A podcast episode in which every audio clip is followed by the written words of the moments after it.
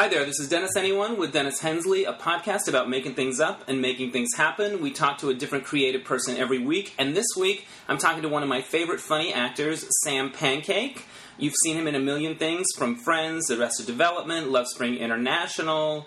Um, what else do we got? Pushing Daisies, uh, Shit My Dad Says, uh, Space Station 76 most recently, uh, web series like Pretty and. Um, and also tons of commercials and a lot of fun stage shows around town like the golden girls and he does the mismatch game with us and he's got a show coming up with drew droege another past podcast guest called you're welcome celebrity self-help with Piotr and Grimsley. They play these hilarious uh, screwed up self-help life coach people and they've got two shows coming up wednesday july 8th and wednesday july 22nd at 8 p.m at the cavern club at casita del campo. You can get tickets at brownpapertickets.com it is a really hilarious show and everyone's different because some of it is improvised and uh, they're gonna like try to help some celebrities get their shit together which they need frankly all right, before we get into that, um, a little bit of business. I want to thank Michael Shane for donating to my virtual tip jar. It helps me keep the podcast free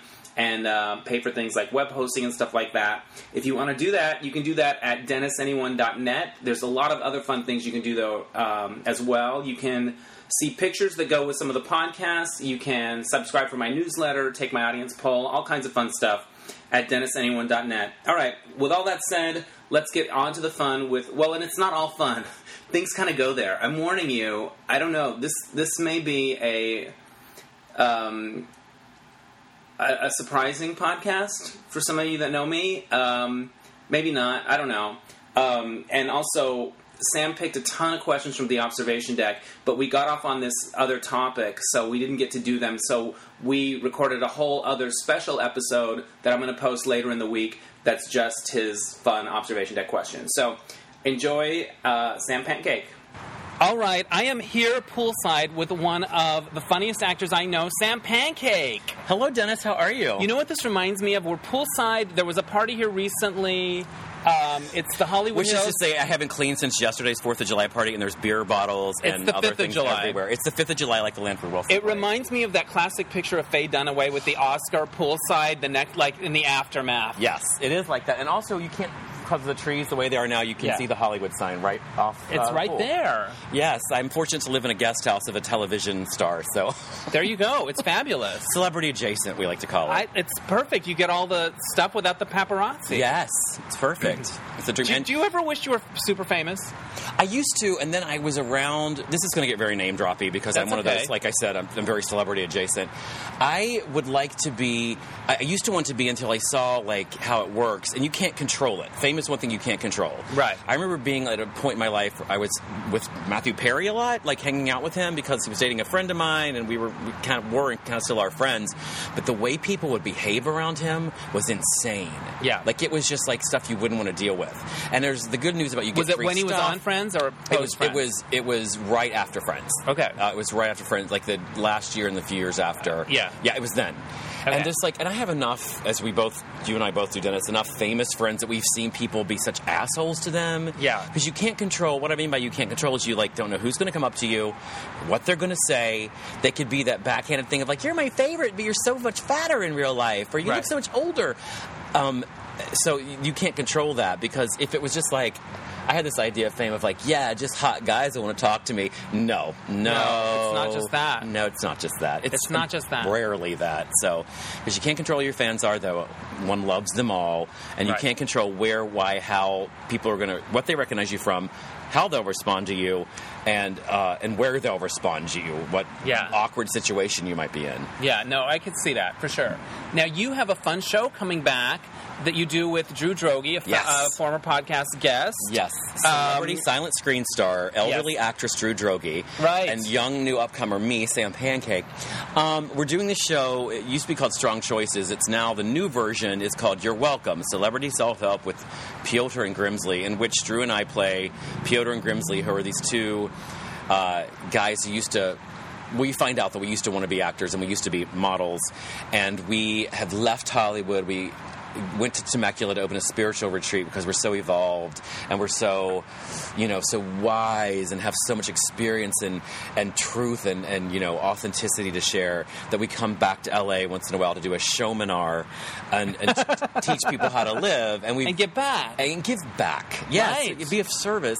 I And think I saw one of the very earlier times you've done that. Yeah, This- yeah. This has sort of evolved a bit. Yes, it has. Do you still come out bursting from the backstage and dance to a really rousing Carly Simon song? we come out. That was my choice before the first one. I was like, we have to come out to "Let the River Run." From you don't realize Girl. how rousing that song is until you guys burst forth. it is triumphant, It right? really makes you feel like you can do anything. It is an It's like it's Katy Perry wishes with Roar. Thank She you, wishes thank you. Sara Bareilles wishes with Brave. that she could be Let the River, Run. because you know, let that river motherfucking run, and Yeah. the river is whatever you choose it to be. It's so true. Oh. And you oh. just keep dancing. You do like the whole song almost. pretty much, Pretty much. It's a I long love it. I can't get enough. Thank can't get you. enough. I love. I've always loved that song, and I never get tired of it. And we tried once another song, uh, and it just didn't work no, as well. It didn't work that's as your, well. Your, that's your theme song. It is. We've co-opted have it, from Working Girl. You need it. So we this new version is like we we did one already where, and it's the TV version we're developing. I love uh, that. This is With going. celebrities only. Yeah. That's fantastic. So- you get celebrities and you give them um, advice. They come to yeah. us with a problem, Right. and we fix it for them. Right. Uh, I won't give away too much more because you have to come see the show. So do you have actual celebrities coming to, to on the shows? July 8th, which is Wednesday, the people Right. scheduled to appear are Jim Rash, who is the dean on Community, and Has an Oscar. and has an Oscar for The Descendants, and uh, and then Lucy Davis, who's a good friend of mine, who was on the UK version of The Office. She was Dawn, and she's in Shaun of the Dead, and The blonde. the blonde, yes, In The Office. and Love it. then um, then the, that's on July 8th, and then always the always the possibility of. Um, uh, Lauren Graham being there, TV's Gilmore Girl, and, and Right. she's one of my best friends, and she is our producer. So she's often there. I love it. Where did you guys meet? Lauren and I? Yeah. We met at Melissa McCarthy's house Okay. in 2000 when uh, Melissa was playing Lauren's best friend on Gilmore Girls. Okay. And Melissa, who threw amazing parties and always had the, the big Thanksgiving back then, for, and she was just one of the social hubs. Right. Uh, Melissa's house. Uh, I met a lot of people there. Um, I met Lauren there because they had just started doing Gilmore Girls together, and Lauren and I just saw each other and were immediately like separated at birth, just like and still are super close. And I also Why, what is it that bonds you? I don't know. Similar you know, backgrounds or anything like that? There's similar backgrounds. We grew up not too far from each other. She's in Northern Virginia suburbs, Right. And I'm from like West Virginia, you know, boondocks. But we just have a similar take on things. There's a lot of us, a lot of things. One of the things in common is like older, very Christian Southern grandparents, Right. and we just have a similar sense of humor, and we kind of. I don't know. It's just one of those things. You know, it's the chemistry, even in friendship, is just always hard, some hard to define. It's kind of ineffable. But the funny thing is, I also met um, Drew in Melissa's backyard for the first time. Drew, I was going to ask you duff- how a you and Drew. You work together quite a lot. Yes. just in in in, in close things that it's just you two, and also like bigger things like mismatch game or Yes. you do readings and you're like you're you're um you work a, a lot together. Yeah, and it's been great because we we love each other so much. We're like brothers. We get along famously well. We've we you know I don't want to jinx it by saying this, but we've never had a fight. We've always been able to talk things through. We have great respect. For, I mean, I have great respect for him. I hope he has great respect for me. I feel that he has great respect for me. I I hitched my wagon to that star because I've uh, back when we we've done some things together like mismatch and. um uh, different web series and this, that, and the others, different readings, like you said, and and uh, and I was like, I'm gonna. I was looking for a partner because I'd done a, a lot of one, a few one man shows many times, and I had been in an ensemble group. Uh, uh, sketch comedy, and I wanted to, to have a partner because it's it- it's I don't like being on stage alone that much. That's why I don't do stand up, Right. And I do I do it occasionally. So I really wanted a partner who I loved, trusted, and, and uh, had you know thought was amazing and hilariously Right. funny. And I asked Drew. Uh, we developed these characters kind of by accident on his the web series. The, I'm sorry, the podcast he used to have, "Glitter in the Garbage," and so we kind of developed them, and, and he's been a wonderful partner. So is this the first thing you guys have done that's just you two that that has been like that much of a partnership? Uh, yes, I think so. We've done. I mean, we did a play last fall, "Bitches," in which he played my daughter. Right. Um, and uh, we've done so much stuff, but I think so. Yeah. That's cool. Can you think? I mean, this sounds dumb, but can you think of anything? Because I do so much stage stuff. I tried to make a list and I just yeah. I couldn't even keep up with it. Now, you said you met him at a party. Yeah. So you didn't really know how funny he was as a performer until after you'd met him. It's not like you saw him on Yes. stage and you're like, I gotta, Yes. I gotta meet that guy. Yes, he, we. I remember we Melissa, and I remember this because I was looking recently, showing a friend old uh, photo albums. I used to take before phones, before Facebook. I would take. I still do it to a degree. Scrapbook, grandma scrapbooks. I love my it. Day, my day, my date book becomes like a scrapbook, and I keep photo albums, or I used to. I used to really do elaborate ones, and now with Yes, Facebook, I your, don't do them anymore. Remember your Christmas cards? Yes. Yeah. I used to really Yeah. bring it. What N- happened? Yeah, I know, right? And you know what they say? When everything dies, there are going to be no no photos of the last 15 years, no Yeah. hard copies. Right. Anyway, so um, that's a cheerful note. So um, we met in Melissa's backyard at a Labor Day party. I think it must have been 2003 or 4 because I have all these pictures from it. And it's also where I met Edi Patterson, who's in You're Killing Me, that's and we've worked with a lot. It's going to be premiering at Outfest. At Outfest on July 15th. Yes. Um, it premiered in Toronto, but yes, it's, it's, Oh, okay. you, it's LA premiere will be at Outfest. Did it do Toronto Gay Festival? or Yes. Okay, Yeah. awesome. And- yeah, I saw pictures from you guys. Yeah, and it went there. really well, they say. Good. So we met there, and then I remember the first thing we did together was we did this um, kind of. I hope I'm not getting in trouble for saying this, but we did this benefit thing where we, me, Drew, John Cantwell, Coco Peru, Patrick Bristow, other guys, other really good guys, did this benefit where we acted out Carrie, the movie, in front of it, like a Rocky Horror Picture style. Amazing. But there were so many horrible technical difficulties and other problems, let's just say. Um, but it was kind of That was sh- the first thing you show. and Drew did together as performers. We were as performers that I remember, and then we also were cast. Remember after Love Spring when Guy Shalem did that, we did that. Did you write this? Maybe Probably not. it was the one where I played a, a, a Christian preacher, and Darlene Hunt was my wife. No, I, I, I remember popping by, but I had nothing to do with it. I can't even remember what it was about. It was about I was a preacher and Darlene was Yeah. my wife. We were like evangelists, and we had some new weird branch of Christianity. Yeah. And Jane Lynch was in it, of course, and then Right. Drew was also in it. Okay. And I remember working on him with that, and then we. I'd have to sit and look at my books to remember what came next, but I do remember that. Now, you guys probably go up for a lot of the same kind of stuff in Hollywood. We do. Sometimes. There's that group of guys like me, Drew Plotnick, um, a bunch of guys you and I both Right, know. yeah. And you see people, and there's some things they go in for that I don't, and vice versa. It's it's really. It's funny because I get asked about that, and it's really not a problem. Like especially with Drew, if Drew gets something and I don't, which has certainly happened, I am so happy for him. Right. We both always had that thing. It's like, of course I want to get it, but if I don't, I hope it's you. Right. And I feel that way, like about Jacket, because it's ridiculous and pointless to get, you know, to be an asshole or to be jealous or envious.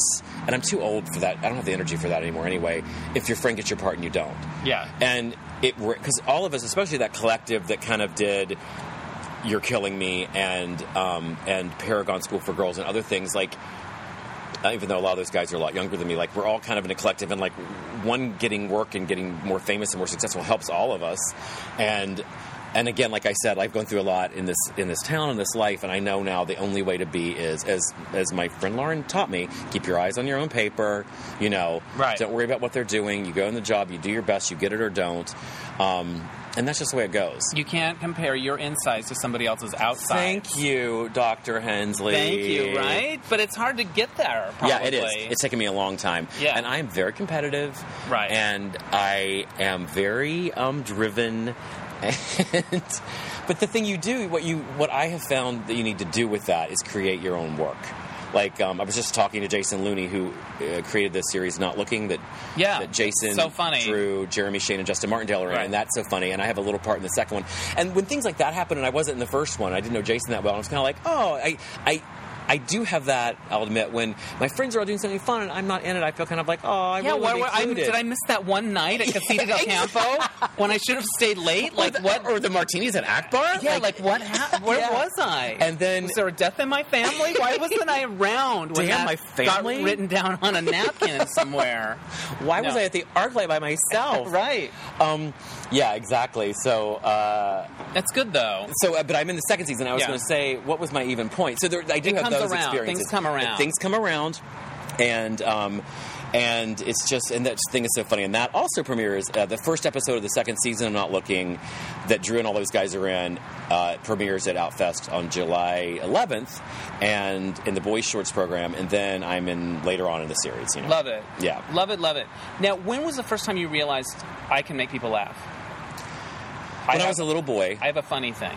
oh, oh, oh. Um, Or I'm, I'm, you know, people people think I'm funny. I'm, fu- I can be funny. I remember always kind of, as I look back, kind of having a weird take on the world because I knew I was gay really young. Right. And this is in rural West Virginia in the 60s Right. and 70s. And I was just, and I remember at least having, along with all my fear and anxiety and depression and confusion and bewilderment around that, I always had this strong sense of like, oh, well, this is going to be an interesting life. Right. Ah, I'm different than the other boys. Right. And also, You, uh, you had one eye. You could see it from the outside as I well as being could, in it. weirdly, yeah. Yeah, that's cool. And the other thing was, Yeah. I remember even as a kid to this day, I wake up and I, I think, holy shit, I'm in this life and my name is Pancake. And it's my real last name. Yeah. People might not know that, but it is German. It was Pfannkuchen. My family came to Virginia in the 1730s, to the same county that my parents still live in, that I just was back in in June. The pictures are amazing on Facebook. It's Uh, yeah. so like, Yeah. I don't even know what the word antebellum means, but it feels like it's That's that. literally, it means pre-war. And that's Okay. literally what it is. Okay. Pre-Civil War. Okay, I just Um, wanted to have the war. a mint julep on the porch. Funny, and I've had many. Not anymore. It's cleaned up my act, but yeah, I've had many, many weddings there, many, many Right. drunken occasions. Anyway, so that's where I came from. So the pancake thing, and I would wake up and be like, "Oh my God, my name's Pancake," and it gave me a sense, even even though I was, my father was a minister, and there's this deep Christian heaven and hell, and this is and Jesus and all that stuff. I had this idea of like. When I learned about reincarnation, I was like, I think I'm going to have a funny life, and it's just like God has a sense of humor, and this is going to be kind of wacky. Right. Now, it's funny because not all the pancakes think that way. There are plenty, plenty of pancakes who are, you know, teachers, doctors, uh, farmers. You know, uh, my dad was a minister. You know, so anyway, and I have five siblings, and none of them are actors. But uh, so I there was like, oh, that's already weird and funny. A sense of the absurd. A sense of the absurd and the I feel ridiculous. like I, yeah. And I even at the time was smart enough and read enough that I viewed our childhood as a, as I like to call it, a gothic Appalachian farce. I mean, there were just too many crazy, weird things happened, and I was surrounded by characters in this big house called Mill Meadow, and we were all pancakes, and like we just had these these people that worked for my for us, for our parents, were just such characters. Like our housekeeper Effie Hott, there were all these families in the neighborhood in the town called Hott, H O T T, Right. and her granddaughter Cookie Hott, and her daughter Dumpy Hott. I mean, it was just all like, and some were nicknamed, some were not. And, Yeah. and it was just this crazy life, and I had it such a now.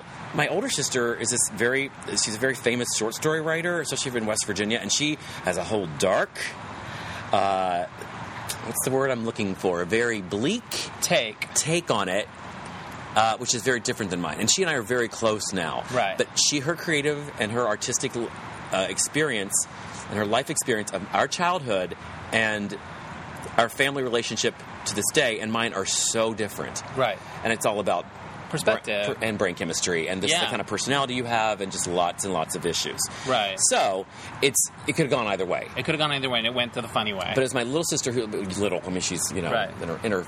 I mean, in her early twenties. She's younger than me. Um, Right. She's lives here now. She has three kids, and she tells people like, you know, I always made her laugh. I made people laugh because it was a deflection, like a lot of gay people.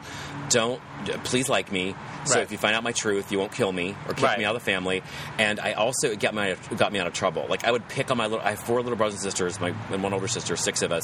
So I was constantly like so like I am now, jittery and talkative and like sassy and bitchy even then. Right. And so I would like pick, pick, pick, and then they would cry, and I would make them laugh, and then they would not tell my mother. right. So I did So early it was on. a it was a weapon. yeah, and to a get tool. uh, and also a, you know to get out of jail free card. Right. You know. I love that. Did you ever think of changing your name? Because as an actor, Yes. you could you've got like a well, my agent said you know you could you could do it and it wouldn't and I be a did. big deal. I did because I remember in freshman year of college, I went to WVU, and this, God, these fucking, this doesn't feel bad. I remember the people that I was taught from. I had some amazing teachers at Westfield University. Yeah. Let me say that. But then there were other. I was this guy came down from New York who was this famous New York teacher. I won't say his name. I think he's still alive. But he would come down and give these, you know, give the senior girls herpes and give these bon mots of wisdom, bon. What rather. is a rite of passage if you're in the drama department. I just remember thinking that Yeah. that was a thing that he seemed to be doing, and, and and like we were all brought in as freshmen, and like we got Right. to have like an audience with this man, and and um and I was like, my we got to ask a question like who this fucker is, and what he ever Right. did after that or before, who knows, you know, Right. and um, but he was from New York, from the real world, real stage. And um, he came down and was like, I, we each got to ask a question. And mine was like, my last name is Pancake. Should I change my name? And he said, not unless you want to do commercials the rest of your life. And everyone laughed. And I thought that doesn't sound too bad. I mean, I'd take I'll take more commercials now. You, you should you should change it unless you want to do yes, Okay. okay. what I said. Yes, that's what I meant. So Okay. he's like, unless you want to do commercials, yeah. So Okay. He was saying change it. yeah, he was saying change it. Yeah. Uh, so, and then at, at that time, we were being trained to be like these wonderful regional theater actors or Broadway Right. actors. It wasn't like wackadoodle improv sketch boy that I Right, became. yeah. sitcom guy. So I went home to my parents and my and my and I said, I have my uncle, my daddy, his name was Joe, Joe Pancake, and my uncle Johnny were there, and I was like, I'm going to change my name to either Sam Stewart, Stewart's the family name, or Sam Spencer. It's not a family name, but I thought that sounded good. And they're like, "How dare you? You're not." That was one thing my father put his foot down. He let me be an actor. He went, let me go to s- school for theater and major in it and paid for it, but he was not going to have that. And I'm now glad I didn't. Yeah. No, I, it could have worked against me many times, but I'm only going to think about the times it's worked for me. That's all. There you go. Where was it? You know, I'm sure you've heard every dumb joke in the book about it. Was Yeah. there? Is there one that you think is? Oh, that's actually clever. I'm going to give you that. Uh, I'm going to give it up to you. for I did, one. and it was okay. actually uh, not to drop a name. too late. William Shatner. When I did, when I have that. I have him on my list. I want a Shatner story. Oh, honey, I got a for shit. My dad says. Yeah. He seems nuts in a way. Yeah. Well, the Yeah. first thing you realize is like, oh, he's a lot older. Like, Right. know, he's he at that time was like that was 2010, and he was like 79. Yeah. And so he's an old man. He was like really red and like blow, like kind of like. Like I want to say bloated, I don't know, but just he was this kind of puffy and like Right. this little. He was, he's not tall. Right. Um, Plus, he never got gray, so you don't think of him as 79. gray you think he- now, yes. but it's, I don't know where it's it's Right. not coming out of the head. Let's just say, I don't think, and God bless everyone. Right. So, um, but he is silver now, or at least he was then. Yeah. So uh, he um, he was. Uh, um, Oh, so I got that, and he was the kind of guy where like you could be really like he could be in the moment with you and really talk to you, or he could be such a total dick. Like, "Good morning, Right. Bill," and he'd be like, "Mm." so. Right. At one point, when he was kind of on an upswing, and I worked with Tim Bagley on the ones I did too, because we played roommates, and Tim Right. Bagley's amazing, and just always been kind of someone I've looked up to a lot. It's so fun to work with, and so Tim was, I think, there for this. But I said we were talking about my name, and I was like, "Yes, it's it's real, germ, the whole story," and um.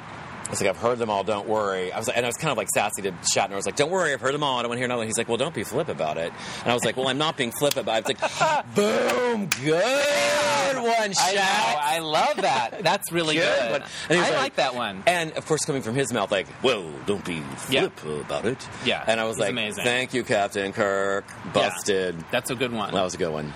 Now, when I look at your resume, there's you know big TV shows, big movies, things like that, and then there's Casita del Campo and these fun Yeah. things. Is there a difference to you between the big stuff and the fun stuff, or is it? Or do you start to think of it as like I'm doing my thing, and sometimes they pay me a lot, and sometimes I'm on a roof in Silver Lake reading a Noel Coward story, Yeah, yeah. Well, or whatever. It's funny you say that because just in the last couple of years has it become that to me. It used to be. It used to be, except for the money, of course. And we're Right. not talking about the money because, of course, everyone knows you. You know the things you get get paid a little, paid a lot, residuals, Right. whatever. But the thing that I finally got the groove of, and it's a part of my spiritual journey, if you will, is just yes, it is all the same. And, and the more, I, think that the more you think of it as all the same, the healthier you are. Exactly. I think. And the more that the money comes to you, Right. which has just been absolutely true in my life in a really weird way, especially in the last few years where I kind of straightened up, straightened up my act, got sober, and got and got back on the got back in the saddle because I was Right. off for a little bit. But anyway, I'm back on the saddle. So the thing is, I used to be like, oh God, I just want to book jobs and make money, and I have had some good years and some bad years, and series and not series, and I'm not doing that stupid little thing. I'm not doing this. And I remember doing Facts of Life, which you saw. I came played to every night you guys did Yes. it at the at the center. And I remember being like, well, life Facts of Life, and you were Blair yeah. Warner. And we did on and off late 90s, early 2000s. And I was like, if I'm still 40 wearing a wig on stage playing a teenage girl, shoot me. Well, honey, I'm over 40 now and still doing it and having the time of my life. And I have gotten jobs from being, doing, I got a, the big, one of the biggest movies I've been in from doing plays at Fubar when I had to go back to bar backing there for Right. a year after the commercial strike in 2000. Right. Like, you never know where it's going to come from. Every once in a while, I'll have this little, like, oof, with like Jackie books like 17 more Golden Girls shows, and I'll be like, holy fuck. My thing about all that is just like, the paid work has to come first, and Golden Girls we get paid really we get paid pretty well for. Right, the So- Golden Girls live stage show at Casita del Campo. Yes, which will now be in the last two weekends of August um, this year in 2015. So It is all of a piece now. It's all fun. It keeps rolling along. The people, every I'm doing a benefit now, which is six nights uh, with. Um, it's called Snapshots. I'm in the scene that Marc Cherry wrote, and I'm working with Carolyn Hennesy, who's amazing, and Tricia I love O'Kelley. her. And that's something else I should push. It's going to be the Stella Adler Theater, and it's one of those things. Again, it's a freebie. It's it's a benefit. Just but. You just have to. I just have to say up front caveat: if I get a paying job, you got to have a backup. Yeah. Like, that's my, and usually things work out. And when I pray, it's usually just for the scheduling to work out because Right. you know. And so far things do. And I've been fortunate enough to have like a nice. You know, if someone's watching Yes Dear somewhere, the fucking residuals are like King of Queens still what's paying the, off. What's the thing that, that surprisingly pays you more residuals than you ever thought it would? Yes, dear, which I never, it's not that much anymore, but for a while there I was like, people watch Yes, dear somewhere or Right. Till Death, Right. which was a wonderful experience. Brad Garrett and Joely Fisher were dreams, but like I was like, who watches it? Because you know, it's not, Yeah. like- not something we watch, no, but. America watches. Yeah, yeah, yeah. And freaking Wings, which Yeah. I did my first job That was your 19, first thing on your IMDb. 1990, y'all. I was a, Yeah. just a baby. Yeah. But um, still, someone's watching it somewhere. Love it. and the, all these channels they have to fill I, I get a nice like the, well it's not a surprise the movie Gia but the hbo movie that still has Angelina money. Jolie. yeah yeah What did you play in that? i played Scavullo's assistant number one Right. and I worked with Angelina before she was Angelina, and she was amazing, and she was so cool. And Was she cool? Because I interviewed her for Out Magazine for that for that movie, and I felt like she was fine, but she was really skittish, and she, she was going through some stuff, and she made Well, sure that the director was with her. I mean, Oh, you just felt like there she wasn't mean or anything, but I was like, oh, there's a lot going on there. She's not the confident girl that she is now. No, no, no, no, no. Yeah. I- there was a lot going on there, from Yeah. what I understand. She was playing a scene in which she is dying from heroin abuse. There's a huge Right. abscess on her hand, but she's at a photo shoot, and I'm bitchy about it. And I'm like, oh, look at that thing on her hand. It's like a volcano. Yes, I still know my lines. Right. Um, because people say them to me all the time. Right. Like, I don't remember them myself. It's just cute when people come up to you Starbucks and say whatever. Yeah. So she and I get in a fight. She has a knife. I take it away. She, she cusses me out. But she was like totally in the zone acting wise. I totally respected that. And she was really nice. She was Good. really, I mean, she was kind in, in, to the best of her ability. I was marveling because we didn't know who she was yet. This is 97 when we shot it. I was marveling at the fact of how good her fucking acting was. And she had to have this go from like, like zonked out, nodding off heroin thing to like freak out, cuss me out, grab a knife from me, fight with me, take after take after take. And it was only one day, but it was like I was like, this is this girl's fucking good. That's you know? amazing. Yeah. You've worked with some cool people right on their way up, like Bradley Cooper. You did that show with, and then he blew up. Well, I was on my way down. Uh, yeah, Bradley. I remember like I did the show Kitchen Confidential, which was you can still again. That's another one.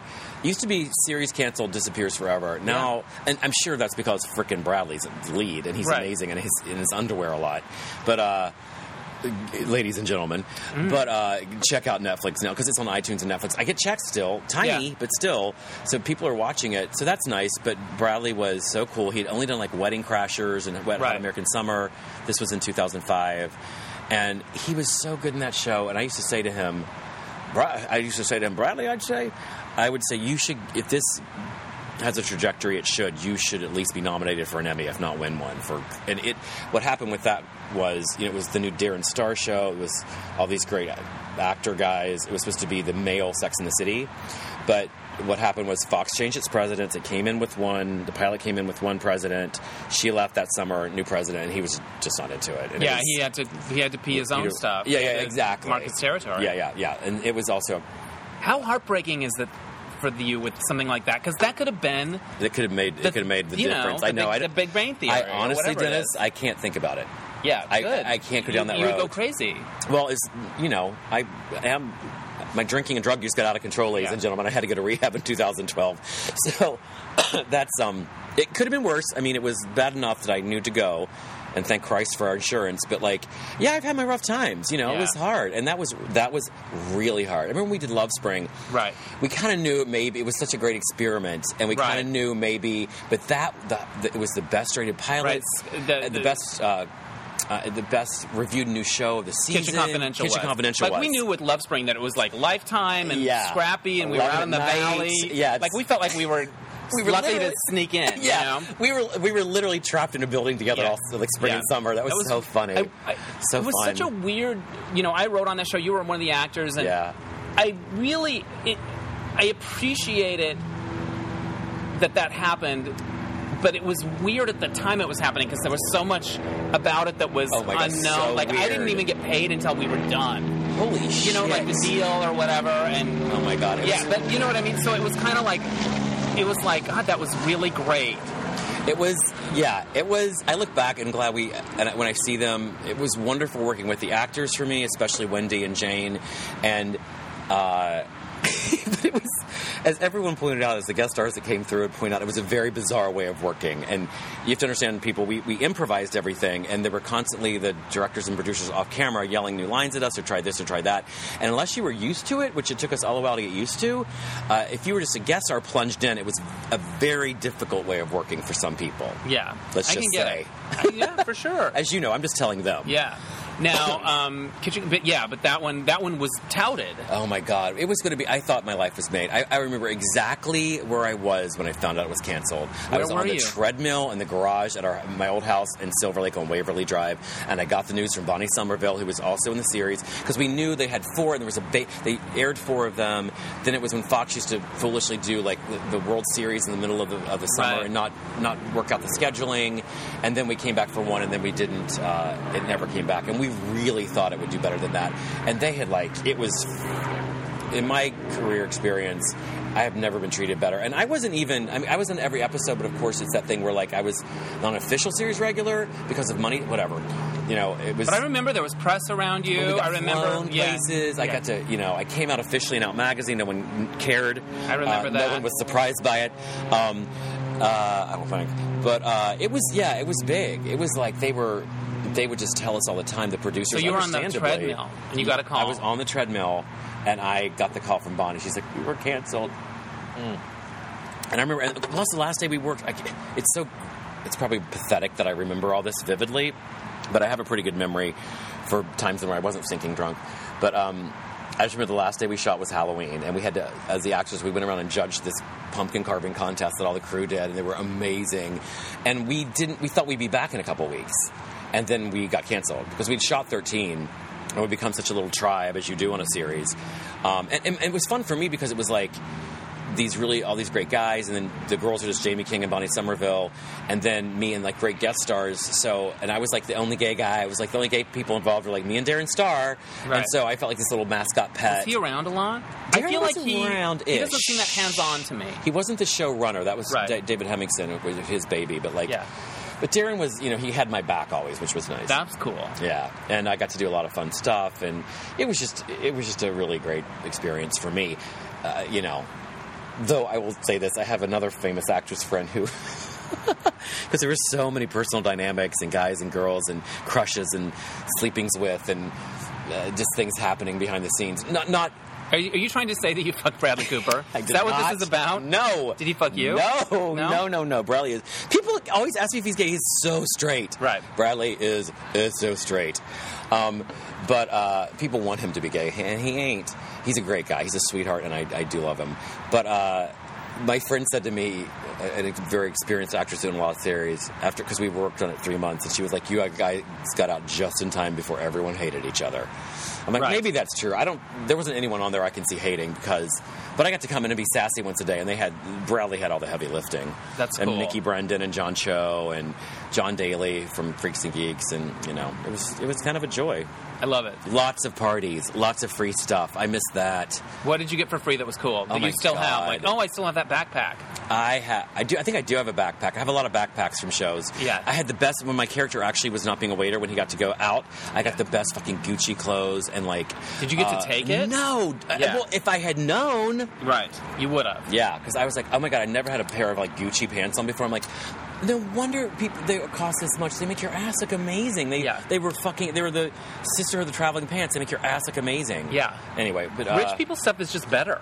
Yes, it is. It is. It's just better. You put it on and you feel it. And, and also, it the thing you didn't realize before you become an actor, or I didn't because I wasn't raised in bespoke suits, was like, oh, they tailor everything to you. Yeah. That's why Edie Falco looks so hot as Nurse Jackie. Yeah. It's tailored scrubs. Yeah. You know? Yeah. It's like everything is fitted to everyone. It's not like a blousey J.C. Penney, am I pulling this off, you know, button down shirt. Yeah. Not that I would ever wear that. I mean, Jesus. Now, um, you mentioned earlier, and you posted on Facebook this week, three years sober. Oh yeah, I'm three years sober. June. Way to go, 23rd. Sam Pancake. Thank you. I'm proud of you. Generous, thank you. That means a lot I'm- to me. and I remember right the first time you Oh, did no. match after it happened. oh remember- yeah, and, that's right. And I remember talking a little bit about it, and you were funnier than ever. What Thank surprised you. about sobriety? Dennis, that's nice of you to say because I remember you saying that to me. It's like, oh my god, you're funnier than ever. You really, you You've were so always been funny, Like, but yeah. you were. I think you, I. I don't know what this is like for somebody that's funny, but like, what will change about me if I don't have Yes. that part of my life? Will I Yeah. be funny anymore? Is this why whatever? Well, I And was I thought you were sharper and funnier than ever. Well, thank you. I I feel not to be conceited, but I feel like I was because I'm present. Mm-hmm. Because I even when I wasn't, I mean, I was never drunk. We drank a little bit during mismatch game. That's a whole, you know, we would have some That's part of swallows. the- the- the match Part of game, fun, too. Yeah, yeah, yeah. But I never drank at a job. I never drank on. Uh, there was a couple. Well, I won't get into it. It's kind of dark. But there were a couple times I was I, on TV where I was a little bit high on something else. But I never. But Do that they- was kind of an accident. do you get those residual checks and there's I like do. a there's like a list, I a do. little line item where it's like Dennis, off camera, off the record, I'll tell you a couple stories that I'm not prepared to share with America about that. Okay, But okay, okay, uh, good. All right. but, Yeah. Um, I knew that I couldn't because I had done a couple of improv shows where I was like, I'll have a couple of cocktails before and see how this goes, and it didn't work because I and I also would had done like when I've been a guest star at Groundling stuff like Crazy Uncle Joe or the um, what's the other one called that they do um, where you, they have like a guest star Right. and it's long form improv, um, the gas show. But I was like, I knew because I was too scared and too respectful of those people to be altered in any way, Right. and I knew I was funnier when I didn't drink. I Right. knew there's one scene in Love Spring where remember, guy had a bar in his office. Yeah, yeah, yeah. And I wasn't in the, I was not in the thro- throes of alcoholism then. Right. I mean, I drank, but I drank fairly normally, and I knew how to pull my shit together when I was working, like on Right. a series. I was, I was very professional in that way, in that sense. Thank God. And um, but there was one scene, and I, I I've, when I've seen it again, I, I can I know what it is because it was a super late night. We were shooting, which we rarely did, late into the night on a Friday, and so we had a couple drinks, or at least I did. Alanis Morissette was in the episode, and you can hear my accent come out. I'm like, ha, like get, like I my West Virginia accent comes out, which Wow. is like when I was drinking, you could tell. So I'm like, and I and I, I remember thinking in that scene, working on it, like I'm not in control here. This is not good. I, I'm not at my sharpest. So even though, but having been sober, sober, because I often was hungover a lot, certainly, Right. and that impacts you more than being drunk, like because you're fucking miserable, Right. And I had become so used to hangovers that it was just my my status quo. And then that was a big thing about getting sober. It's like, oh, I don't feel like shit all the time. You know, it was. Was there Yeah, anything about it that surprised you? I, well, Sobriety? this is kind of deep, but I was really depressed at the end. Like a lot of eleven and the beginning of twelve, I went into re, into the detox ward, and this gets a little heavy, folks. But I was so sick from drinking that I almost I could have died, and I was so suicidal from drinking that I uh, I, I I didn't try anything, but I was in a very very very dark place in the spring of twelve. Yet still doing like the Legend of Billie Jean the musical on some weekends. I don't know. I still don't that those that last year. I don't know how I fucking did it. So, um, What got you into rehab? Well, I'll, I'll tell you. Um, it's. Uh, I was going to say something. And after you do the- this, I'm going to share a story with you that's going to blow your mind. Okay, I um. I forgot. I lost my train of thought. I was, um, I was really, I was in a really dark place. Oh, the thing that surprised me, I thought I had depression, and I was always saying like, I need Xanax, I have anxiety, uh, uh, I need something, um, I just need to sleep. After I stopped drinking, and I was doing lots of pills too, lots of unprescribed pills, and when I total Valley of the Dolls, which we used to laugh at, and then it Right. fucking became my life, and it's, Right. it's again Neely O'Hara. It's not fun. Um, when I stopped everything, I am, have no depression naturally. My anxiety is manageable. It's only like stupid career stuff, which is at the end of the day not that important. Right. I feel love and joy most of the time, and I'm like, oh fuck, uh, all my problems are because I was drinking, so that keeps me sober. Right. You know, I just can't risk going back to that dark place again. It's harder for people I know who naturally have depression and and and way worse anxiety. So what happened was I was getting. It, it- long story short, I was supposed to meet Drew uh, at the, at the, we were doing a five minute commercial for actually Strong Choices at the UCB. Uh, we were doing it, Rob Delaney and Dave Holmes show. I was supposed to meet him in a restaurant before. I had been drinking all day. I went to the restaurant. Drew wasn't there because he was next door and had texted me that. But instead, and this is at the end of months and weeks of just constant drinking and really bad behavior, I went in my car. I went to my friend's house because I knew she had liquor. I had her key. I, I, everyone involved in the story knows all this. um, I got drunk and passed out, and my friends went on a manhunt. My friends finally found me at her house. She was out of town. And they took me to my sister, who lives here, who's a social worker, and she said, "You missed a show, even though it was just a little five-minute commercial. You have to cancel your shows this weekend, and you're going into rehab. You've hit your bottom." And I said, "And I said yes." They tried to make me go to rehab. I finally said yes. Right. Yes, yes, yes. And so, and then I went to the d- hospital and detoxed for five uh, days and nights, which is, a, if you know about these things, it's a very long time. Um, I was really pretty bad. I had messed up my liver pretty badly. Um, and ever since then, I mean, you know, it's it's been pretty great. I can't. And P.S. I was old. I mean, I'm not going to say how old I was, but I was, you know, deep into my 40s. Right. And it was time. Yeah. And the other thing I'll say is I'm so fucking lucky that I didn't get any DU. It's a miracle that I didn't have any DUIs or e- any legal problems. I didn't kill anybody, didn't kill myself. Yeah. What's your story? All right. Well, I, just- I want to double check and make sure this is recording because we're not plugged in. So sometimes. Oh, okay. um, it. It. Uh, okay. It, it, okay. All right, Sam Pancake. It's to blow your mind. What? Well, maybe not. I don't know if it'll blow your mind. You'll find it. You'll find it. Whatever. Okay. So in August, I started to have some health problems. I've had some work challenges the last year. Okay. Um, oh, yeah, yeah, yeah. dig- you know, just uh, just not getting enough work and Yes, whatever, I traumatic understand. things, whatever. And I started having digestive issues in August, and going to different doctors, trying this, trying that, and then it sort of in October sort of became sinusitis Oh. in my nose. So I was like. And I finally found out I had food allergies, changed my diet, it went away. Oh, but it was wow. all stress related, and it was like Yes. whack a mole in my body. yes. And the springtime came around. I still wasn't sleeping. I still wasn't digesting well. So, and I was like, if I could just sleep better, I think this other stuff would work itself out.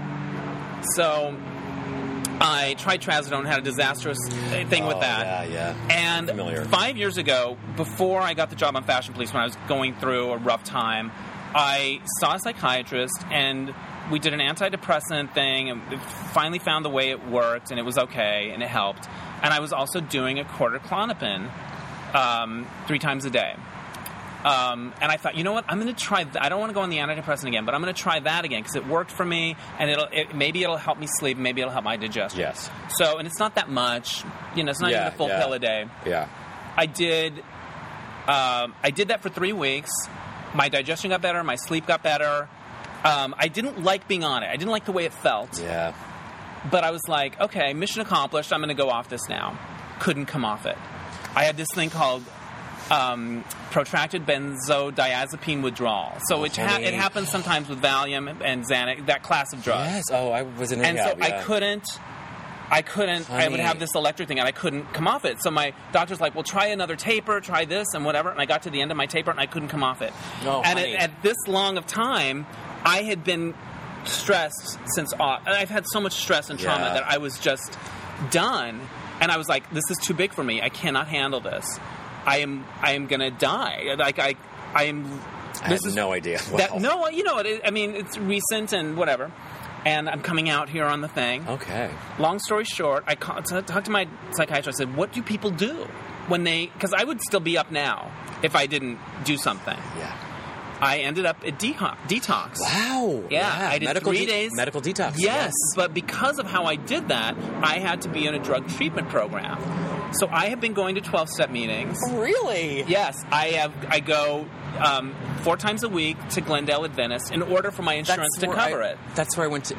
Are you Gads? Where I went to get. Oh, holy oh my shit! God. We That- could talk shit about everybody. Oh my god. Not God. shit, but we could dish Dennis, about are you everybody. kidding me? No, and it's the most surreal thing because That's you know the me. hospital and I went to the rehab. I first of all, I Tenet, I know it is. This is It officially was- blowing my mind. no because I never drank, I never smoked, I never did anything. I was always that guy. Clean teen. I was a clean teen, and I think because of that, my tolerance for things was weird, and my stress level and whatever. Um, but there was a rock bottom feeling to So where I was. feels like. Yes, you I know, know- what it feels. I don't have the substance history of these people, but I know what it feels like. Because you to know feel you. Like, yes, You know where you this should is be. bigger than me. Good for you. I cannot do this, and and my it's so great that you recognize that because a lot of people don't. I don't. There was no other option. You Yeah. know, like f- because I went back. The pills, I couldn't. I wasn't I couldn't take them and function, and I couldn't not take them. Like I was That was me with drinking. So I got to that point. It was like I had to drink to feel remotely that normal. first thing of like my life is unmanageable. I'm like, Yes, sign me yes, up. Yes. Like it was so weird. if so I had been known going- that and that, that step one thing, if I'd known that earlier, I would have probably been like, "Oh yeah, this is because this, This is unmanageable." I didn't know that was even a factor, you know, or an,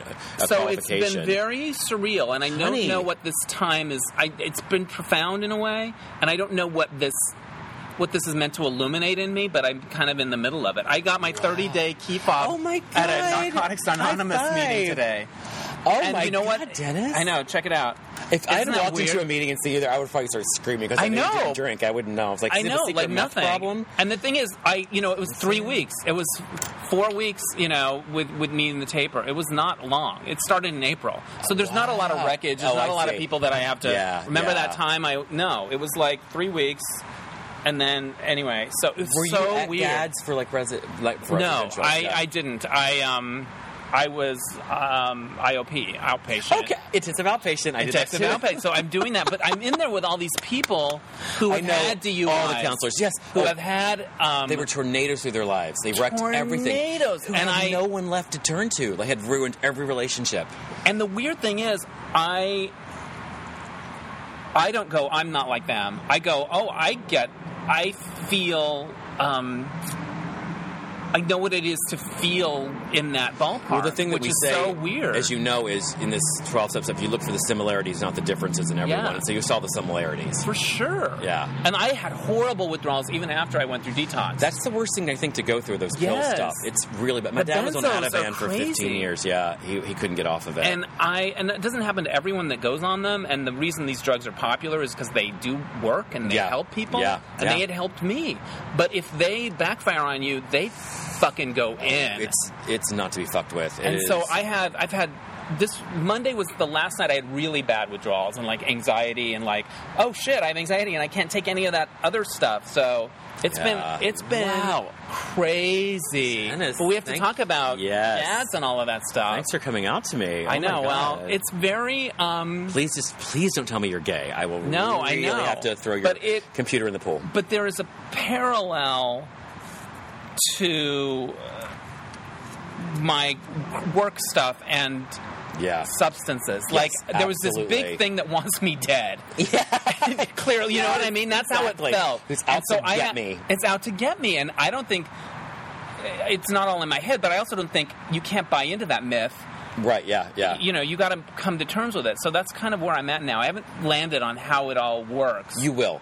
but It's I'm fresh and new for grateful to be in a place where people talk about how they feel Yeah, yeah. and and they reckon with stuff. Yes, And- I love that we at this place we went to. There's continuing care for a year after you enter, Yeah. and I went to all of it. I loved it, and I know that helped you still go to sober. meetings? I have to go to X amount of meetings per week. Well, you in do not. addition, to I do voluntarily. Yeah. but then I, I did that too, and because you have to get the full thing Yeah, yeah, signed, and I um. I went there. That was my home group. Thursday night AA meeting was Right my on. home group there, and I was. I I only recently stopped going there because it was kind of far, and you were, Thursday's hard for shows and schedules. But Right. for at least two years, I was there every Thursday night, and often a lot more. You know what? I There's love it over there. It it saved works. my life. There's Yeah. a reason this stuff works. Yeah. It's giving me real insight into it.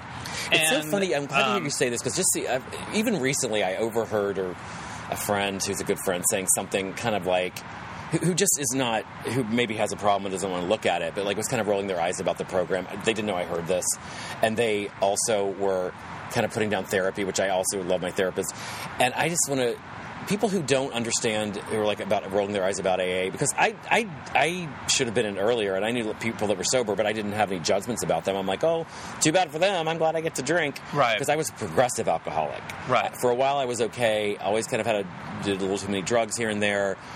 Probably was less high functioning than I thought, but still got by. And then it got real shitstorm.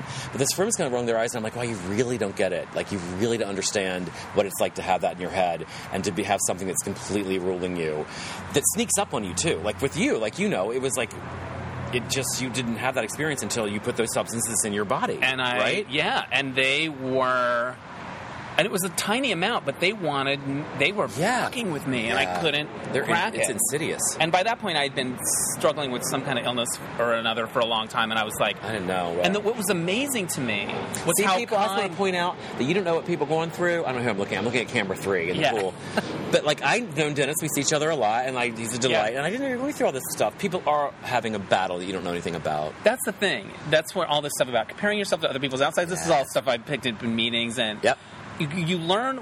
You know, when you are here in LA doing your thing, you have a lot of friends that seem really successful. Yeah. And they've got all this, and you look on Facebook, and oh my God, they're in Tahiti, and look at that perfect husband. Right. Fuck Look them with the their body. marriage. Yeah, And yeah, you yeah. feel like everyone's got it figured out but you. Yes. And you're. Oh, yeah, I guess that's true. And then you go somewhere like this, and you realize, oh shit.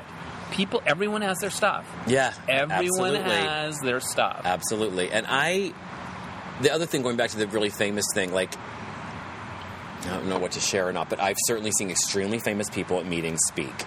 People who you think own the world and do own the world. Right. I mean, like, really, and you're like, oh, and they have the same, like, mind stuff that I, that I can, like, this one person was talking about, um, uh, trying to make up for lost time and like never feeling that he was doing enough or good enough and like you And so it's like oh it's that part of that disease or that mindset or just being an actor in general they all people everyone at every level feels it to some degree and uh what else was I going to say? I completely lost my train of thought. Well, that's so exciting. We've opened a whole like yes, bundle of. Uh, Yeah. There's the giddiness that comes with. yes. You're only as secret as sick as your secrets. secrets and happy, joyous, and free now. so, but I also know the other side. Like I said, famous thing was like I know through my good close friends who are very famous or way famous more than I or whatever, or if you want to play that game, is all the problems with that too. Not problems. Again, it's all problems you want to have, and life's as good as you make it. But like, But they're there's problems. thing- they're problems at every level to try to like because we're all on a journey and like I have a friend who's does very well and like there have been times in my life where she where this person's talking about should I take that movie or this movie or this money is good enough where I'm like I just get unemployment and this person's been so sensitive with me. It's like, is this making you want to fucking kill me? I understand. And I'm like, no, your problems are your problems. Your pain is your pain. Of course, with every friend, you want to be like, you, and I'm allowed in this relationship, be like, calm the fuck down. You're Yeah. just be grateful and shut the fuck up. Yeah. But there are other times you're like, I totally get it. That's that's where you are in your life now, Right. and I'm not going to sit here and wish that you were failing just to make myself feel better. Right. Because I know people like that too, and I've had friends like that, and I've had to be bye bye friend. If you can't be happy for me, you know, I can't Were- be your friend. once you went in, were you? Did you surrender? And you were you were like 100%. That's amazing because because you know when you're in there for like you know my outpatient thing, you see new people come in. And you see the ones that are, you see people grow, which is amazing. Yeah, And you like see the way they look. But you also pe- see people that are still kind of have a chip on their shoulder. And you, you're like, I don't know. And then you see people that like sort of surrender to something. And you're like, oh, you, you got a shot. Because you're Yeah. sitting there wondering, hoping that everyone's going to be okay. But these are people that have relapsed a bunch of times and Yes. been in trouble with the law and like got their kids taken Yes. away. And we're all in there like the Breakfast Club. and Yes, I'm like one of them. Oh my god, Dennis! I can't. It's believe really poignant. experience. It's very poignant. It's and so fucking entertaining. Yeah. well, and also like there's a guy that came in like this kind of macho guy recently, and we've kind of bonded in a way. And he's never spoke about his feelings before ever. In his was life, never yeah. okay ever in his Yes. life. I know those guys. I and they and they cry. You know, it's really profound to I just was- go somewhere and talk about stuff. yeah with stra- with near strangers. But Yes. also people when I was there because I was they're all resident. we're all kind of similar. You yeah, know? completely, uh, and all with these human problems and substance problems. And I just remember, like, still with my, I was the only gay guy there in the group before, during, and after. Because there's like, as Dennis knows, it's like you're with your group of people, and there's some people that like There's, like, no gays you. over there. I'm no gays and no showbiz. No. I was I was the only gay in the showbiz. So that like Some below the line. Y- y- y- There's a craft services Indeed. chick Oh, really? group, That's yeah. funny. I had an actor that I knew a few a few months, uh, like a year ahead of me, which in continuing care, who I'd worked with. But um, I love that you went to that place. yeah, isn't that crazy? And I like there was some there was like an aid some. Uh, ADs or camera people. Anyway, it doesn't matter. But it was not because I, I knew I needed to get in rehab when I was bad. But I only vision I had was some like incredibly insanely expensive Lindsay Lohan Malibu situation where I was like, that sounds like a nightmare too. Or, and this is not, this is, I had this idea of like driving past the log cabin meetings on Robertson and seeing all these gay guys out there, every third one of which I knew, and being like, oh my God, I can't be a part of this. Like, I had this, I had this twisted idea of what gay West Hollywood sobriety was like. Right. Recovery group situation, which is was a very limited thing. There, there is that. I've been to those meetings where I'm like, oh my god, I know everyone in this room. But um, but the thing about that was like there are all these just like normal dealers people, many of whom I'm still very close to, and I um um it was it was oh it, it did. What was I going to say? It did. It oh when I got there that was the thing. I had what they call the gift of desperation. I was so sick. I felt miserable. I looked like shit. And it really helped because my sister when she took me to the emergency room at Glendale Adventist Why did she know that, that, that they had a good she program? thank God. Well my I, I I had the DT so bad when I stopped that last it was a Friday when I had my last drink.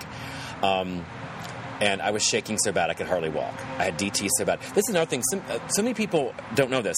Um, I'm kind of. I've talked a little bit about it in other situations, but I'll tell you, folks. I was, had DTs, delirium tremors, so bad uh, from stopping drinking that I. That's when you can die. You can seize up and have a heart attack and die. like die. seizures and stuff. And people were telling me about the same about benzos. Same, and you're at risk, my dear, Yeah. for like a good year after you're done. So, Right. and I've known that's kind of dark, but that's true. But my sister, um, I went to her house. My brother-in-law works in in public service, kind of with LAUSD, and she's a social worker. She knew what to do. She got my insurance information. They did all the work. They found Gads. Someone that I knew. There was like a little. They had a video which someone that I know was like the host for. It was like, here's what happens. It was like a local TV show, and I was Right. like, and I knew this guy. would say his name. I know Yeah, who yeah, it yeah, is yeah, too because I've watched that online Exactly. as well. But I I, didn't like- know if he had any history with it or if it was just a gig. Well, Okay, anyway. I'm not at liberty to speak about it, but like, Whatever. I'll tell you later. But uh, he, I was like, oh my god, it's a sign. This is my friend, blah blah blah. He's doing Yeah. his thing, and I was like, and I liked the walkthrough. It was a walkthrough thing, and I told him later and thanked him for it, you know, and he was very happy to hear it. So I bet I watched that too when I was. Yeah. But my doctor said that's one of the places you can get. I was like, what do people do? Well, mine was through my insurance. Yeah. So and it was really good insurance, thank God. And so the next My thing- insurance. That's why I have to go to all these things for my insurance to cover. Oh it. Yeah, thank me- oh, God that's they right. do. Me too. I did. I forgot that. Yeah. And if I relapse, I remember like it, it's in my, that was after insurance. Now I'm back to SAG, but like I remember the first one they cover 95 percent. And then the second time you go, it's only fifty percent. So it's like I was like, "Oh, my, that'll Yeah. keep me sober." Um, so my sister, who's a social worker and had taken people many times to emergency rooms and AA meetings, she's been. She at that point, she's like, "I believe me, I've been to a lot of AA meetings. Even my first year, she was like, I've still probably been to more AA meetings than you have because of with work. She's not an alcoholic. I got to make that clear. She would take clients. Um, she's a normal drinker, but uh, so she said at the emergency room and at the, my admission stuff, she's like, I know he'll stay sober. She she and she still says that to me. She's like, I knew you would do it. I knew you would do it. And I have a brother who's a, still an active drug addict, and I have a lot of alcoholism in my family. And she also Why did she know that about you? She just believed in you, and she, could believed see where me, you were. and she had faith in me. And she and I are very close, but we're not a mushy gushy, huggy, lovey Right. family. But it was profound to me that she said that, and it, it's one of the key things that keeps me sober, other than the fact that I just feel a lot better all the time. And she also said, because later on she came to the, you know, the group, the family therapy. Yes, group- Saturdays. Yeah, I just did that, and a friend of mine came, Oh, and it was so weird. You know, and I, you know, it's yeah. So Anyway. she said that in there too. She's like, I know he's going to be okay.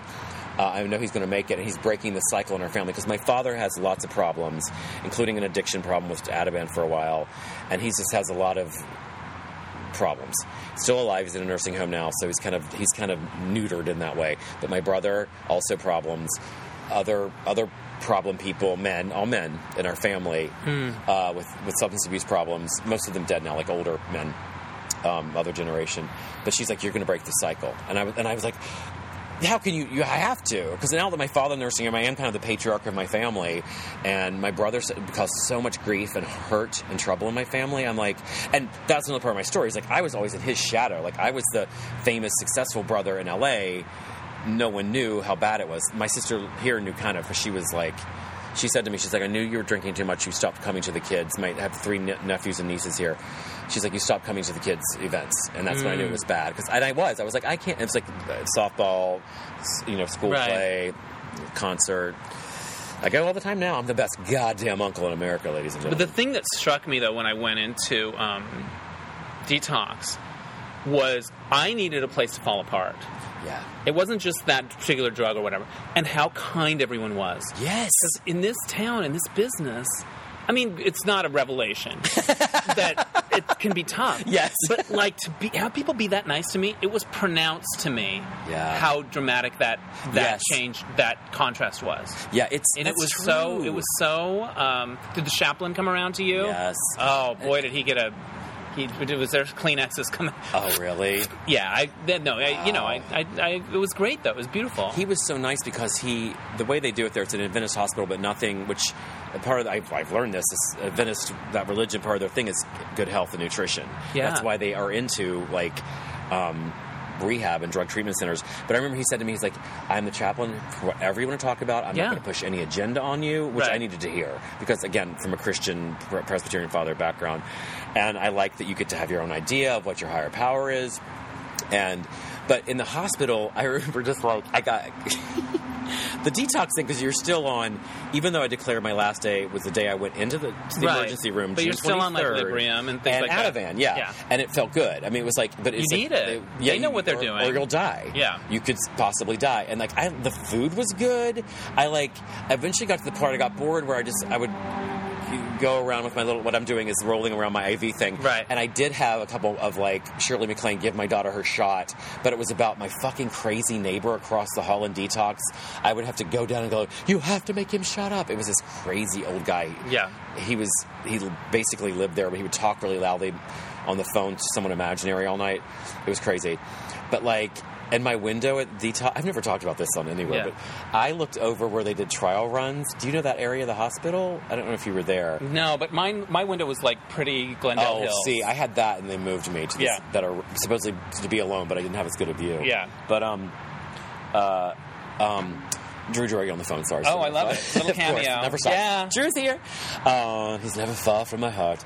Uh, so, but it was, uh, I was, but I was all that stuff they say there. Like I was, I, I was, teachable. I wanted to get better. Yeah. I wanted to, I wanted to live. Once I got out of the grip of it, like literally, it's so melodramatic. But once I got out of the grip of alcohol, Yeah. and got back to normalish for then, I came a long way. Of course, since then, three years later, I was like, oh, I'm away from that now. I, I don't need to go back. I just needed that detox time. And I was in detox for five nights and five days. I was Which- like three, Mine was particularly long because I was. and then my sick. withdrawals came snuck back like four or five days later. Really? Yeah, with benzos, it's weird. It, with benzo, yeah, because I was in there with a lot of benzos people, and I had never. I think of the amount of unprescribed. Did you have any? Ativan, did you have oh, any pill withdrawal? ton. I I maybe, but it was Right. so I would do so much like unprescribed Ativan, Adderall, which is a gr- that's smart. Uh, Xanax, Valium. I was doing whatever. I was like a pill trash can there Yeah. in terms of benzos and stuff. I would steal from my friend and made the amends. Um, he knows it. Uh, I would just give them from people. I would buy them from like, as I say, like sometimes in, in, when I do do storytelling on stand up, it's like turns out TV set PAs are not licensed pharmacists. Oops. For that big wad of tinfoil filled with Adderall. Thank Yeah. you. Thank you, Set PA. Wow. Um, so, um, Is it tempting to you now to be in comedy clubs or parties or whatever? It's not, and I feel like I have all my tools. You know, I go to Yeah. the meetings, I have sponsees, all that stuff you're supposed to do. I also just don't. And I have, I wake up every morning and I'm like, this sounds so corny, y'all, but it's true. I'm just like, thank you. Because I was, like, for me to be out and about and get up this morning on a Sunday, it had been years since I've done that. Yeah. Not being incredibly hungover before Right. I got sober. And just because I was getting older, and my body was like, the other thing is, like, I feel I've never felt better. I mean, I'm on lots of supplements and stuff. I work with a doctor. I'm not on anything crazy, but I just, like, I'm in really good health. I work out. I do all the stuff you're supposed to. I didn't used to do that. Right. And I used to get just, like, have so many aches and pains. I've had uh, bad digestion, like acid reflux, since the late 90s when I was doing a shitload of meth, but that's a different story. Right. And I think I somehow did. Well, I know I did. I, the doctors didn't say it was from meth because I lied about it. But like I corroded some stuff in my stomach because of that stuff. Is it So- healable or is it I, I think it did. I feel a lot better. I've been working on it now with more spiritual, well, acupuncture, whatever you want to call that, and like, but I still take a pill every day. Do you like acupuncture? I want to try I it. love it, Dennis. I love it. I'm Okay. going again Tuesday. I try to go every week. It's one of those things. At first, they I want to like, get your guy, your info. It- it- yeah, Okay. she, she's in South Pass because she Okay. was she moved there, but they're amazing. Slowpoke Community Acupuncture. I cannot high, I cannot recommend it enough. Emily and Manya. Oh wait, um, here's a question I forgot. What's Reese Witherspoon like? What a bitch! no, I'm like, I'm like, I'm I'm always sorry, like. No, sorry, it's yeah, yeah. so good. Sorry. It's Um, so good. What we we're were gonna gonna go do? here. We're it. gonna go here. We're gonna go here. What we're gonna do is we're gonna do another ep- little mini episode with just the fun stuff. Okay, cool, Because you cool. picked a lot of fun It's questions. just like Hey Qween with Jonny McGovern. You get your own look at her thing. yeah, yeah, yeah, yeah, yeah. Reese was amazing. That was No, I'm just kidding. I was just being silly. Oh, but. I bet she was. Yeah. she was great. Uh, was You are in which Legally Blonde? two. Okay. Um, and I play her assistant only like the first ten minutes in the movie. Right. And uh, my big scene, one of my big scenes got cut, which is understandable.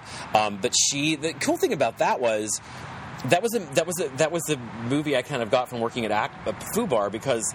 Um, Charlie Herman Wurmfeld, who directed it, Right. his boyfriend worked with me. We would do these crazy plays with Billy Francesca, who's one of the most amazing uh, kooky personalities in the world, who still is one of the kings of WeHo, ladies and gentlemen.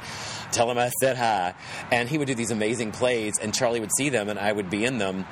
And he was like, had me audition for um, Legally Blonde 2, and as the assistant, and I got it, and Reese had to approve me. So, like, because she's one of the producers, so I always felt like I'm Reese approved, and she couldn't have been lovelier. She, she's a polite, lovely Southern woman. Did you bond over the Southern thing? We you did. We, we bonded over a few things. I, I, I don't know how much to go into it, but yeah, yeah, we did. We didn't. I was only on it for a week. Right. She was. She had little kids. Right. You know, this is 2003, I guess. Right. I think, or four, three or four, and um.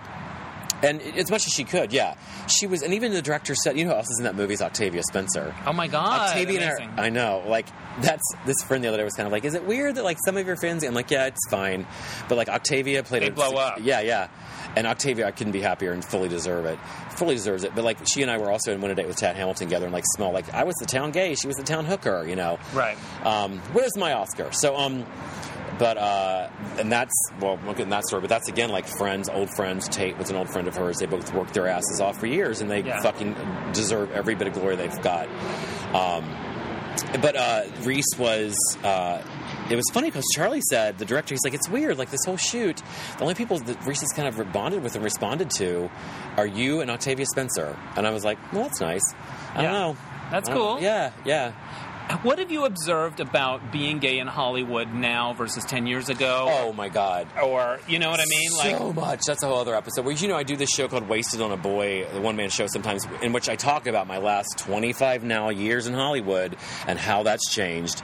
And the biggest change was being young and going out for beer commercials and all this like dude stuff and I was still able to play college age and like always being too light and too like you know all these euphemisms for too gay.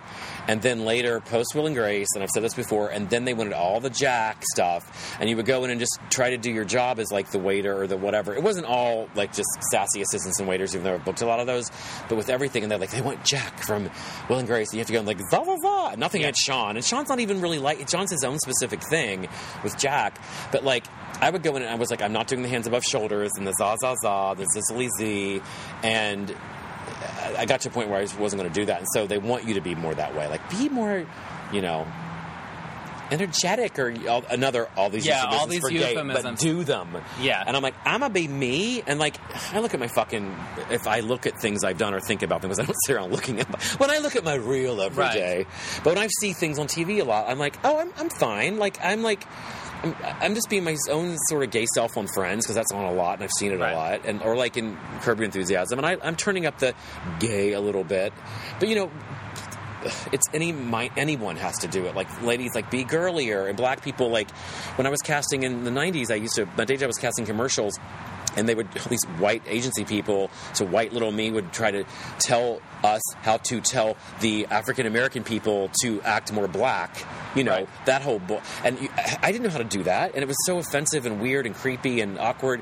And people, but because they know, because they're African, they've been African American all their life, and they're actors, they would be like, "Oh, you mean bring the flavor?" Yeah. bring the flavor. And I was like, "Yes, if you will." And they're like, "Oh no, we get it." And like, there's been things where like, you know, my one friends had things where I'm like, "How to go?" They, they wanted me to Jew it up, you know, whatever it is, you know. Right. We all have these boxes we fit into, and there's these stereotypes and whatever.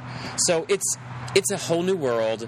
Every once in a while, I see this twenty But something. you were part gays. of that. I mean, everyone that, that worked and did their thing and you know w- was what? out. I think I was. You were. Yeah, I was never in. I never What was it like during that time to be around closeted gay actors? annoying. Because I bet they were weird around you. I've been They were. around it. I've been around it. and I'm not even in the acting game, but it's like they don't want you to get any of it on them. Exactly. And yeah. yeah. fucking freaked out. Yes, Dennis. I Yeah. I could tell a lot of stories, but I remember just I remember this one guy who was like a beer commercial guy who I who was also I like like a drug addict and alcoholic. I remember confronting me one time, and he was like a he was he was kind of a big mess, but he would he worked a lot as like in commercials at least and other Right. things like this tough macho guy.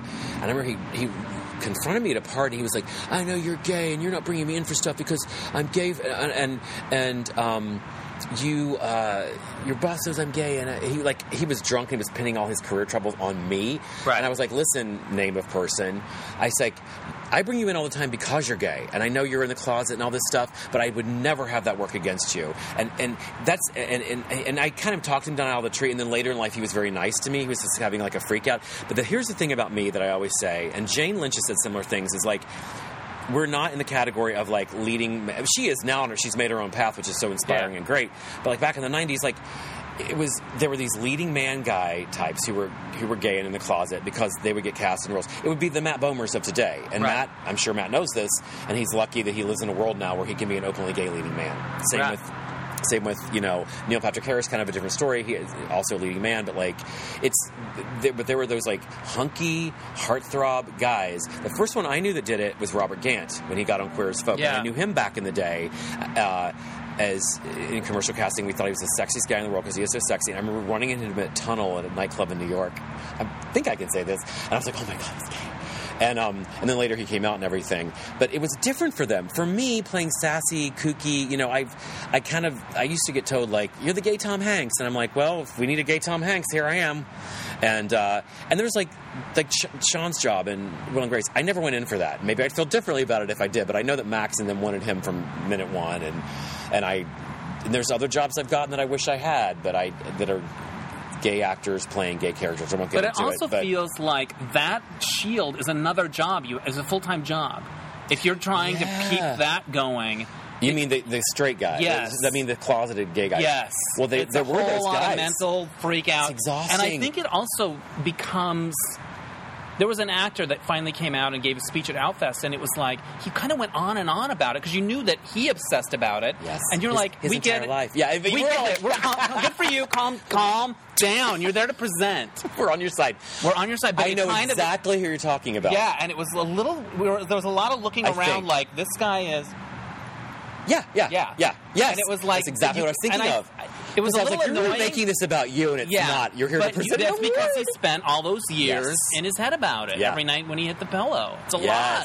it's a lot, and Life's also, too short. yeah, exactly. Well, see, my thing, the thing about me is like before I went down the comedy path of like kooky comedy, gay waiter, sassy assistant, whatever that stuff was. That, and they did start to write those because they didn't used to write those. There, there were Right. very, very few of them, or they were Right. super stereotyped, and.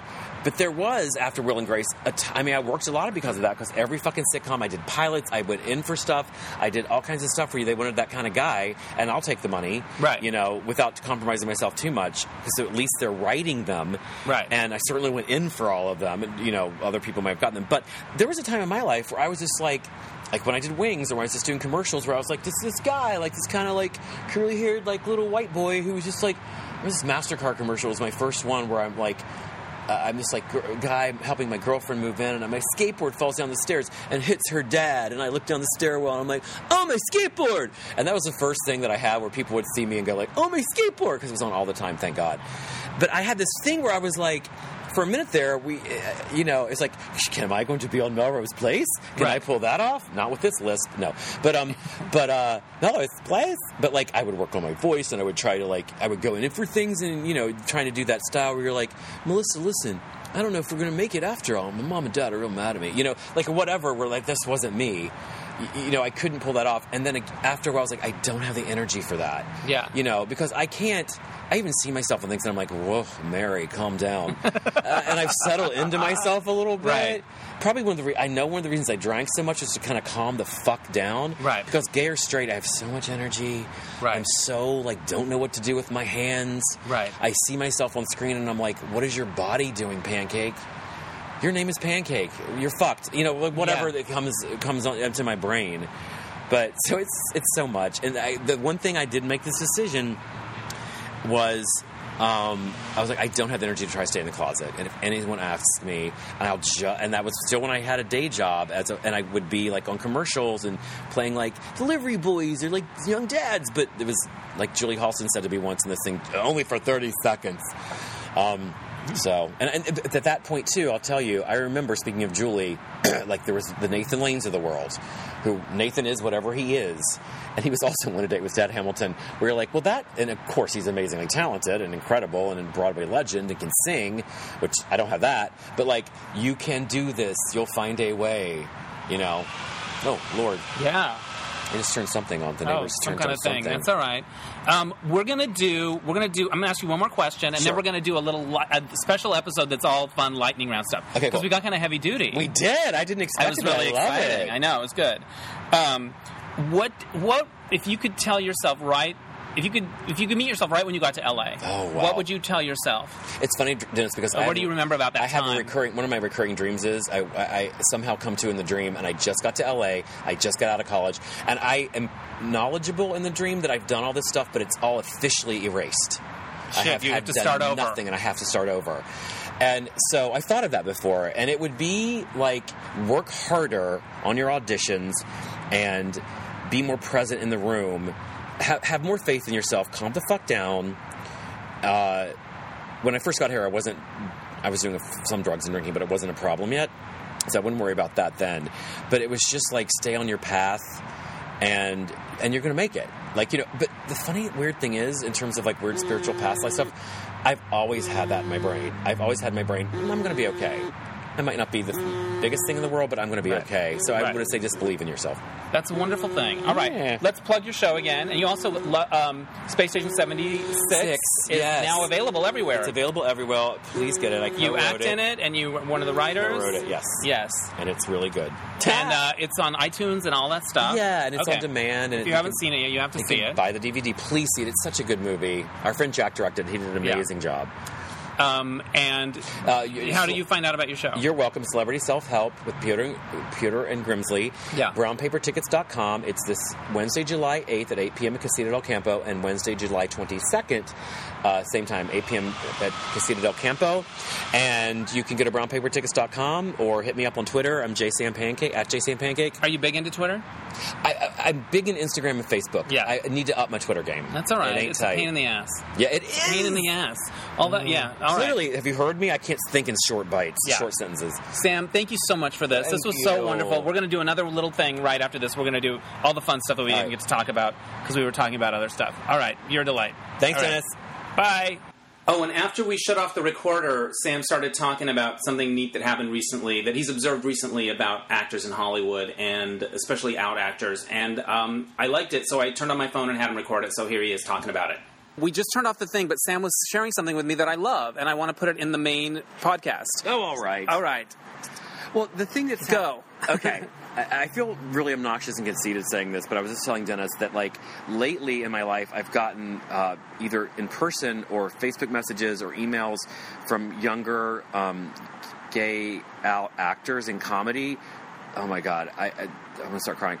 Who have said to me, I just wanted to let you know that I saw you on this show or that back in the day in the thousands when, when I was just starting and I looked you up and I found out you were gay and it let me know that I could be a gay guy in comedy because I was in like UCB or so and so group and there were like no other out gay guys and I, I felt so alone and you let me know that I could do it and I was like, well, thank Christ I did the right thing Like, Right. by being me in the 90s and never being in. At least I helped some people and that was probably the biggest thing that's ever happened to me because not to be cheesy about it, but like It means you're not gonna something. help people, fuck it, you Right. know? Right. And you remember what it was like to be them, and Yeah, because You know? So that's why my thing now is kind of like to the degree that I'm capable of it or do it is like try to be a good role model, gay guy who's old because I'm older. I'm older than people even know. Right. Um, but I just want to be a you know I can't be. I can't be a sweetheart all the time, but I Right. try to be a good role model in that way because I didn't have those role models. Because sadly, when I was their age, AIDS was still killing people, and a lot of guys died or were sick or were in the closet, and Right. you couldn't talk to an older gay actor because they would not acknowledge you because you were Right. another gay person. right. So there you go. That's a beautiful thing. Thank you for sharing. All right. Thanks again to Sam Pancake, and there's going to be an additional little nugget of a question that I asked him about posted later on frontiersmedia.com, so watch for that. And he's also going to do, we have another podcast with him coming up later in the week with all those fun questions we didn't get to. And go see his show, You're Welcome, at Casita del Campo on July 8th and July 22nd. Um, so this happened, well, this whole last podcast was kind of so this happened, so uh, I'll just make something quick. I saw Magic Mike on the 4th of July with my friends Danny and Rebecca and uh, Glenn and loved it. I can't stop thinking about it. I don't know what it was. It made me feel something really unique that I haven't felt in a movie before, maybe ever. And I'm not sure. I'm trying to put my finger on it, but I think it's it's something like I feel like everyone in the movie was vulnerable and safe. Like nobody was the butt of any dumb jokes. Um, everyone was sort of allowed to be themselves. I don't know. There was something sophisticated and subversive going on there that just got under my skin in a really good way.